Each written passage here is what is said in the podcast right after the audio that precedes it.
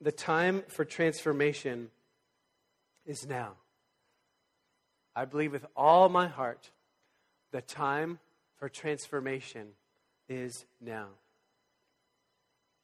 On July 3rd, we read in the Boston Globe that a pastor from a large church in Boston had resigned because he had been arrested for a peeping Tom incident. He had seen his neighbors in various uh, phases of undress, and um, the neighbors reported that this wasn't the first time. Now, I'm not here to point any fingers. I am aware of my own, uh, actually, as Joanne and Dick can tell you, my own journey of, of um, recovery from sexual addiction. But my point in bringing up this incident is that his problem, this pastor's problem, is our problem. The church too often looks too much like the world. We all have our areas of immaturity, of lack of um, healing and deliverance, and uh, it is hindering us. I like what Charles Spurgeon said. He's a fiery preacher from the 1800s in England. He says this He says, I believe that one reason why the Church of God at this present moment has so little influence over the world is because the world has so much influence over the church. More recently, the pastor of Moody Church in Chicago, his name is Erwin Lutzer, he says this Sadly, the influence has been in the wrong direction as we see evidence that our culture has begun to permeate our churches. The church is seduced by social agenda of wealth and pleasure and has condoned sinful compromises. There's moral decay within the church, highly publicized scandals involving ministers, Lord have mercy, and divorce statistics which are not much better than those outside the church. Think of all that we and our churches would have to repent of if a spirit of holiness began to captivate us. How can America be influenced by an inconsistent and hypocritical church? Ooh. Let's just all have an ooh moment. Ooh. Okay? Not mocking. but maybe we can take some solace in the fact that this isn't a new situation. 2,000 years ago, writing from a prison cell, about 62 AD, Paul penned the following words, and he was writing to the church that he had planted in Ephesus, and also he was writing to other churches in the region. And uh, it was about four years after he had left Ephesus, and he penned these words. And these are words that just nailed me on my summer vacation just a few weeks ago.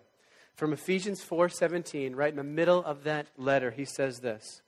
So I tell you this, and I insist on it in the Lord, that you must no longer live as the Gentiles do in the futility of their thinking. You must no longer live as the Gentiles do. In this case, Gentiles, kind of meaning nations, meaning the world, right? We're believers. We're, we're called out. We don't just become monks, but we're called to live differently. We're called to live holy. We're called to live in humility. And Paul says, hey, you can't live as the Gentiles do. And then he gives us the great key to this in the futility of their thinking. There's something in our thinking. Church, if we look too much like the world, it's because there's something not quite right in our thinking. And as he's about to say, also in our hearts. Let's see what he says in 18 and 19. He says, They are darkened in their understanding and are separated from the life of God because of the ignorance that is in them due to the hardening of their hearts. Having lost all sensitivity, they have given themselves over to sensuality so as to indulge in every kind of impurity with a continual lust for more. And that's the path that you and I were on. We got interrupted by the gospel. And what Paul is saying is here hey, let that interruption be complete. Please don't continue in the thinking that the world walks in, but let us be transformed. And I believe that the key to our transformation here, that the key to our hearts not being hard, is that how we think about ourselves needs to change first. It's not by accident that this very letter starts with that very thing. What do we believe about ourselves? What is true about us according to God? And that's what we need to start with in our foundation today on being transformed. A transformed life begins with transformed thinking about ourselves, especially in our relationship to God. Amen? I, I just want to say it again because it's so good. A transformed life begins with transformed thinking about ourselves. Praise God. Amen. Let's look at this together then. Ephesians 1. Start with me there. And we're saying, Lord, please transform me. I am, and I just want to say, this is, I'm sitting right there, okay? I'm sitting right here next to Josh and Beth and Carissa. I'm preaching at me right now, which is, I need to be transformed. And as I mentioned, I was just sitting on the deck of my grandmother's condo in northwestern suburban Detroit, Oakland County, reading Ephesians uh, just um, devotionally. And boom, I read this and I thought, oh, God, this is the deal, isn't it? It's the deal with me, it's the deal with my friends. We still think too much like the world. We need to be transformed in our thinking. Okay, we'll start here with 1 and 2, and we'll get into the meat here. Paul, an apostle of Christ Jesus by the will of God. Remember, 62 AD, he's writing this in the prison cell. To the saints in Ephesus, the faithful in Christ Jesus, grace and peace to you from God our Father and the Lord Jesus Christ. Man, I love how, even out the gate, Paul is honoring their faith because they were enduring some persecution in Ephesus. He says, You guys are being faithful. And he says, Grace and peace to you. Grace, unmerited favor from God. Grace, the power to do his will. And peace that passes understanding, that even in the midst of terrible circumstances, we can have peace. Now, the next nine, sorry, 11 verses have been compared to many things. They've been compared to a snowball going down a mountain that just increases in size and speed. They've been compared to a symphony, a symphonic overture, where you get all the pieces of what's going to come and, and, and, you get them right there at the beginning. They've been compared uh, to uh, also a racehorse. Actually, there's kind of, anyway, they've been compared to a racehorse because Paul just gets out the gate. When I think of the next few verses, I just think of fireworks because Paul is at the edge of language in the sense that language doesn't have the capacity to explain what he's feeling right here. So let's let's experience this together. He starts out in verse 3 Praise be to the God and Father of our Lord Jesus Christ, who has blessed us in the heavenly realms with every spiritual blessing. Praise be to the God and Father of our Lord Jesus Christ, who has blessed us in the heavenly realms with every spiritual blessing in Christ. Let me just read a few more verses to get us rolling, and then I'll come back. For he chose us in him, verse 4 says, before the creation of the world to be holy and blameless in his sight. In love, he predestined us to be adopted as his sons through Jesus Christ, in accordance with his pleasure and will, to the praise of his glorious grace, which he has freely given us in the one he loves. In him we have redemption through his blood, the forgiveness of sins in accordance with the riches of God's grace that he lavished on us with all wisdom and understanding. And he made known to us the mystery of his will according to his good pleasure, which he purposed in Christ to be put into effect when the times will have reached their fulfillment, to bring all things in heaven and earth together under one head, even Christ. And the reason we're not breathing is because in Greek it's all one sentence. And actually, the next four verses are also all part of one big sentence. God, transform my thinking about me. What do we learn in this about me in relationship to God? Verse 3 Praise be. Praise be to the God and Father of our Lord Jesus Christ. Let's just pause right there. The first two words, praise be. This could be a long Sunday, couldn't it? praise be. The thing that I want to say is, it's that in the context, Paul is just worshiping the Lord. And it's in the context of worshiping the Lord that we get this incredible download on our identity. That speaks to me. Do you know why that speaks to me?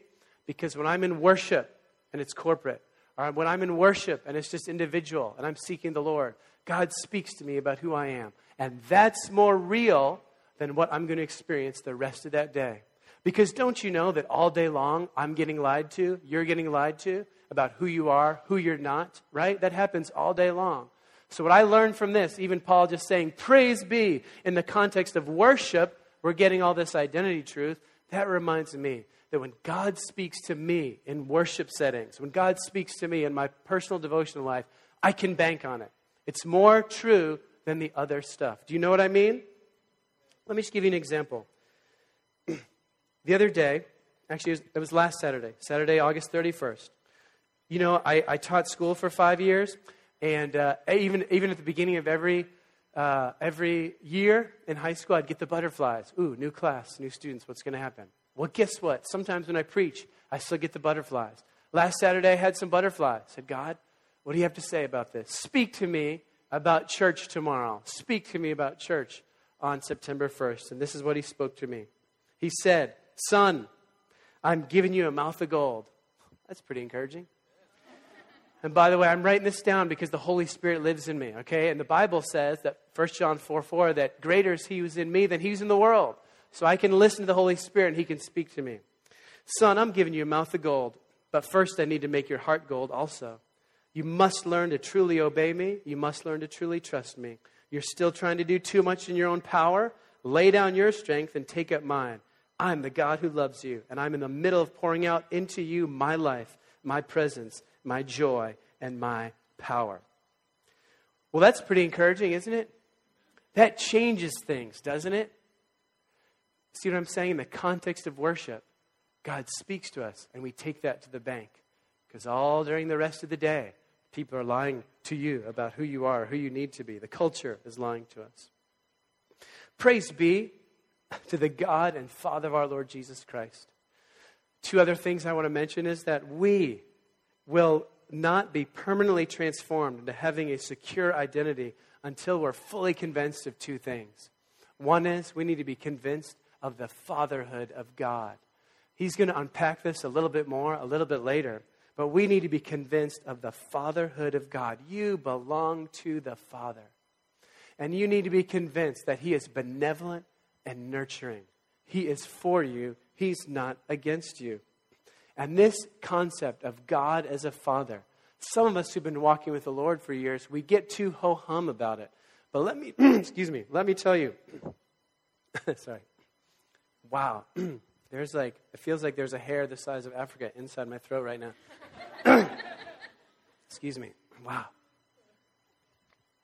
That was bizarre. so, let me explain it this way. I remember with great vividness a few years ago being in Morocco with our team and just walking down the street. Actually, uh, we had a Muslim guy who was bringing us to a hammam. If you know what hammam is, that's that cool kind of Turkish bath thing where it's just like a massive, it's like sauna on steroids. It's, it's just a lot of fun. Feels good.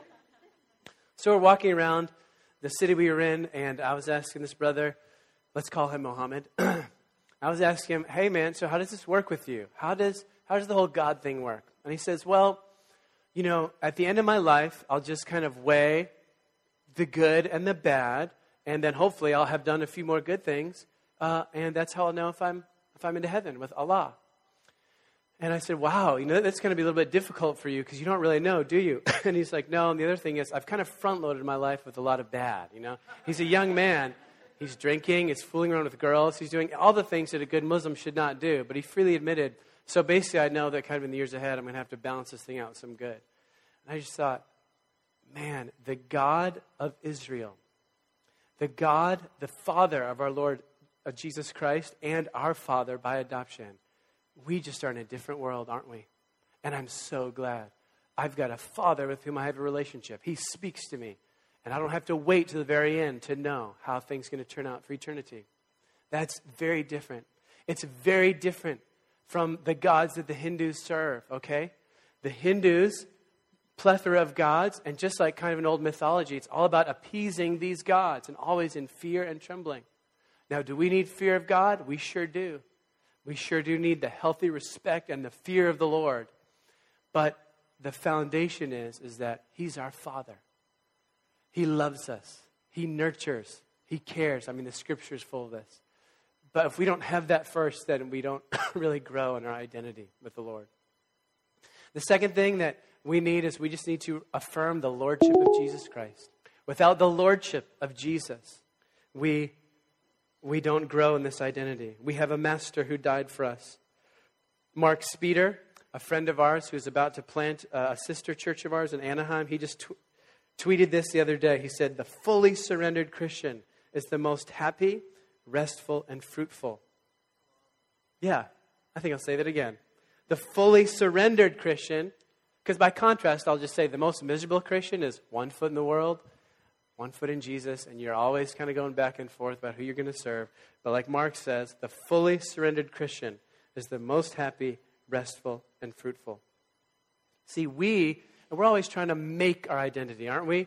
Just think of just how we're always reacting to people and kind of whatnot. We're always trying to make a place for ourselves. We always are trying to just present or, or kind of come into our own and come into identity.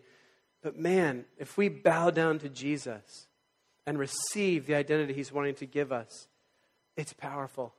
And it's kind of one of those kingdom paradoxes. He said it this way in Mark 8. Actually, after, his, uh, after predicting his own death to bewildered disciples, he said, But whoever loses their life for my sake and the gospel will save it. What I just want to articulate today is we bow down to Jesus the Lord Jesus Christ. And in that position is where we are the most able to receive the identity that He wants to give us. It's where we're most able to get transformed in our thinking. Okay, let's keep going. Praise be to the God and Father of our Lord Jesus Christ, who has blessed us in the heavenly realms. He has blessed you in the heavenly realms. Now let's Let's get out of the religious gobbledygook here. What in the world does that mean? Well, to use an analogy from a 1999 film, it means that you can unplug from the matrix, okay? this world is not as real as the one that we are going to, okay? You are blessed in the heavenly realms. You can unplug from the matrix you don't have to be only subject to the things going on by your five senses, okay? Because just think about it. What does the world have to rely on for their identity? Meaning the people of the world. People don't have this hope in Christ. They rely on their financial status, right? Bless you. They rely on their uh, job success. They rely on how many followers they have on Twitter. You know, they rely on what kind of feedback they're getting on Facebook. They have to rely on all these things. But you and I, we unplug from that matrix and we have access to the heavenly realms. You are resourced, okay? You are not not resourced. As a believer, you are sitting with Jesus in the throne room of heaven. That's what the Bible says. One of my favorite books to read to my son and my daughter, just her comprehension is still growing as a almost two year old, it's a story about Colton Burpo. Ten years ago, he was three years old. His appendix burst and was taken to the hospital. And in that time, of course, there, he blacked out. But according to him, he went to heaven. He visited with Jesus, and he was able to articulate what he saw. And that's, that, that account, you know, it's up to you to decide what you think about it. But according to that account, he was, t- you know, he saw the throne room of God. And he said, God had this massive throne. Then Jesus was at his right hand, a little smaller throne. He knew the Holy Spirit was there. And I just thought, this kid is marked for life. He has seen the throne room of God. You know what? We get to see it too, don't we? We read Revelation. I mean, God's given us the book of Revelations that we could have that same access that He kind of gave in a special way to Colton Burpo It sounds like that he gave to the Apostle Paul. He's given a few people over the history of, of earth some access to that throne room. But man, that's where you live. That's where you dwell. That is where you dwell. You are not alone. You are not uh, unresourced. You, you, have a diff- you have access to, to something else. It's powerful. So, man, He's blessed us in the heavenly realms. We live there.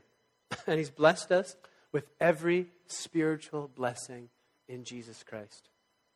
Again, I want to take away the stained glass, take away the candles. You know, if I was if I was reading this, uh, I would, you know, just in kind of my natural, I'd say, okay, He's blessed us in every blah, spiritual blessing in Christ. Like it just, it just, it's, it is like uh, it's not clear to me. It's it's very unclear what's happening here. but I, I love what some commentators have said. And they say this that He's blessed us in the heavenly realms with every spiritual blessing in Christ. Every spiritual blessing, that means every blessing of the Holy Spirit.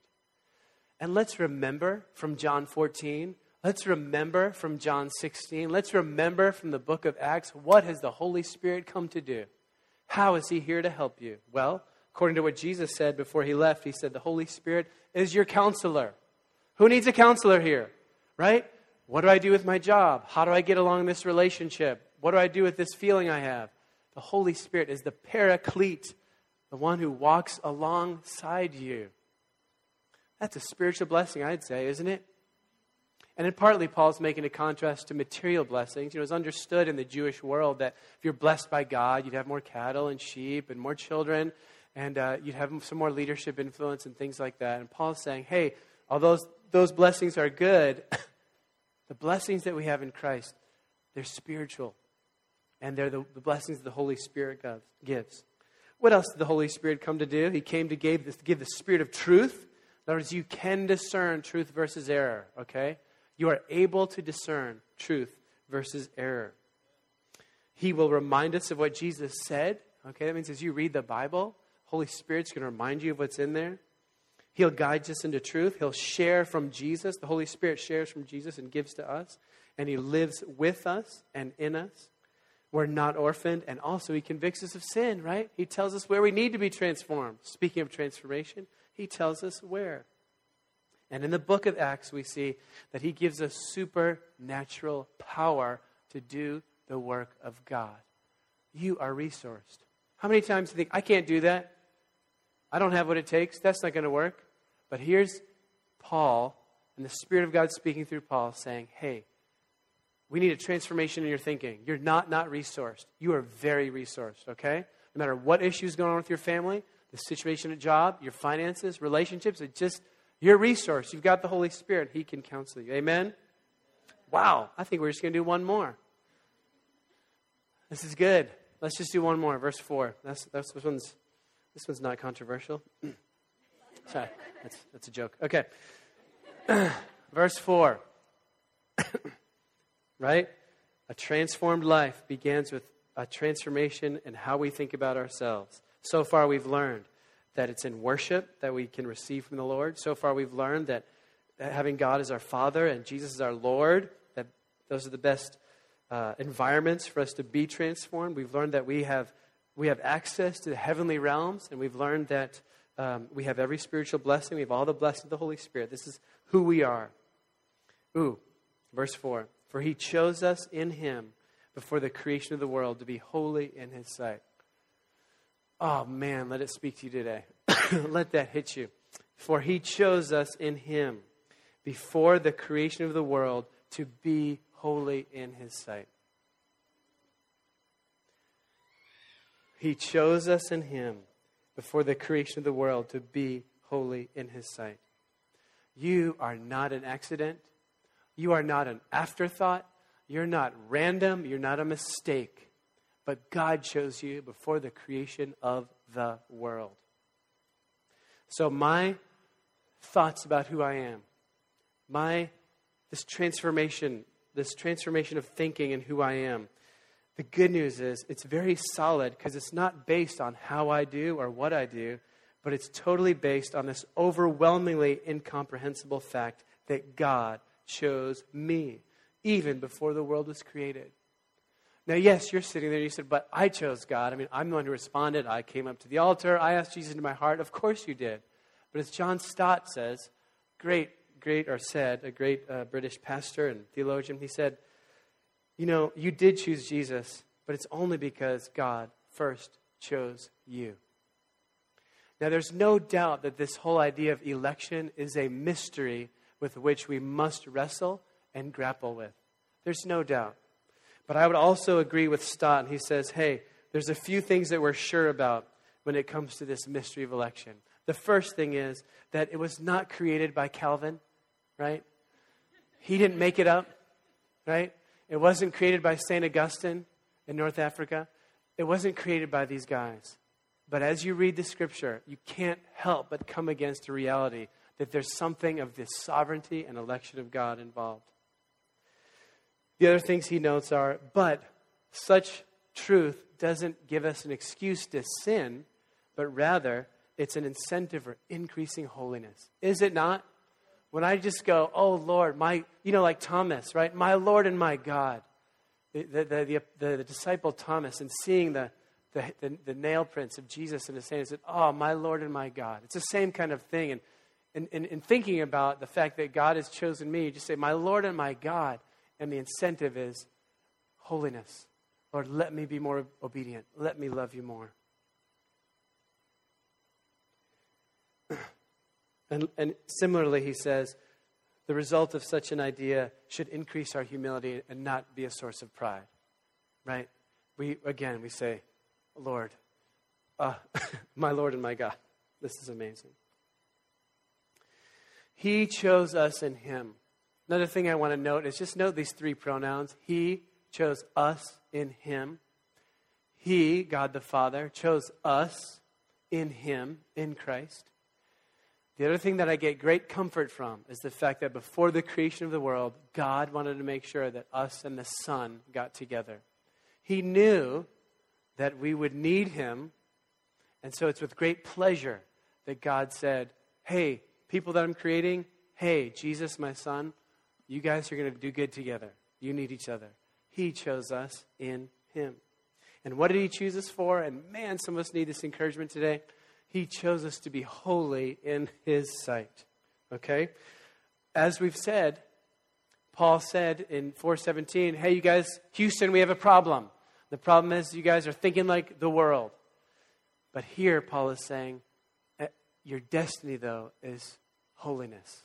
Your destiny is not to think like the world. You're not going to be stuck in thinking like the world forever. There is grace for you to be holy.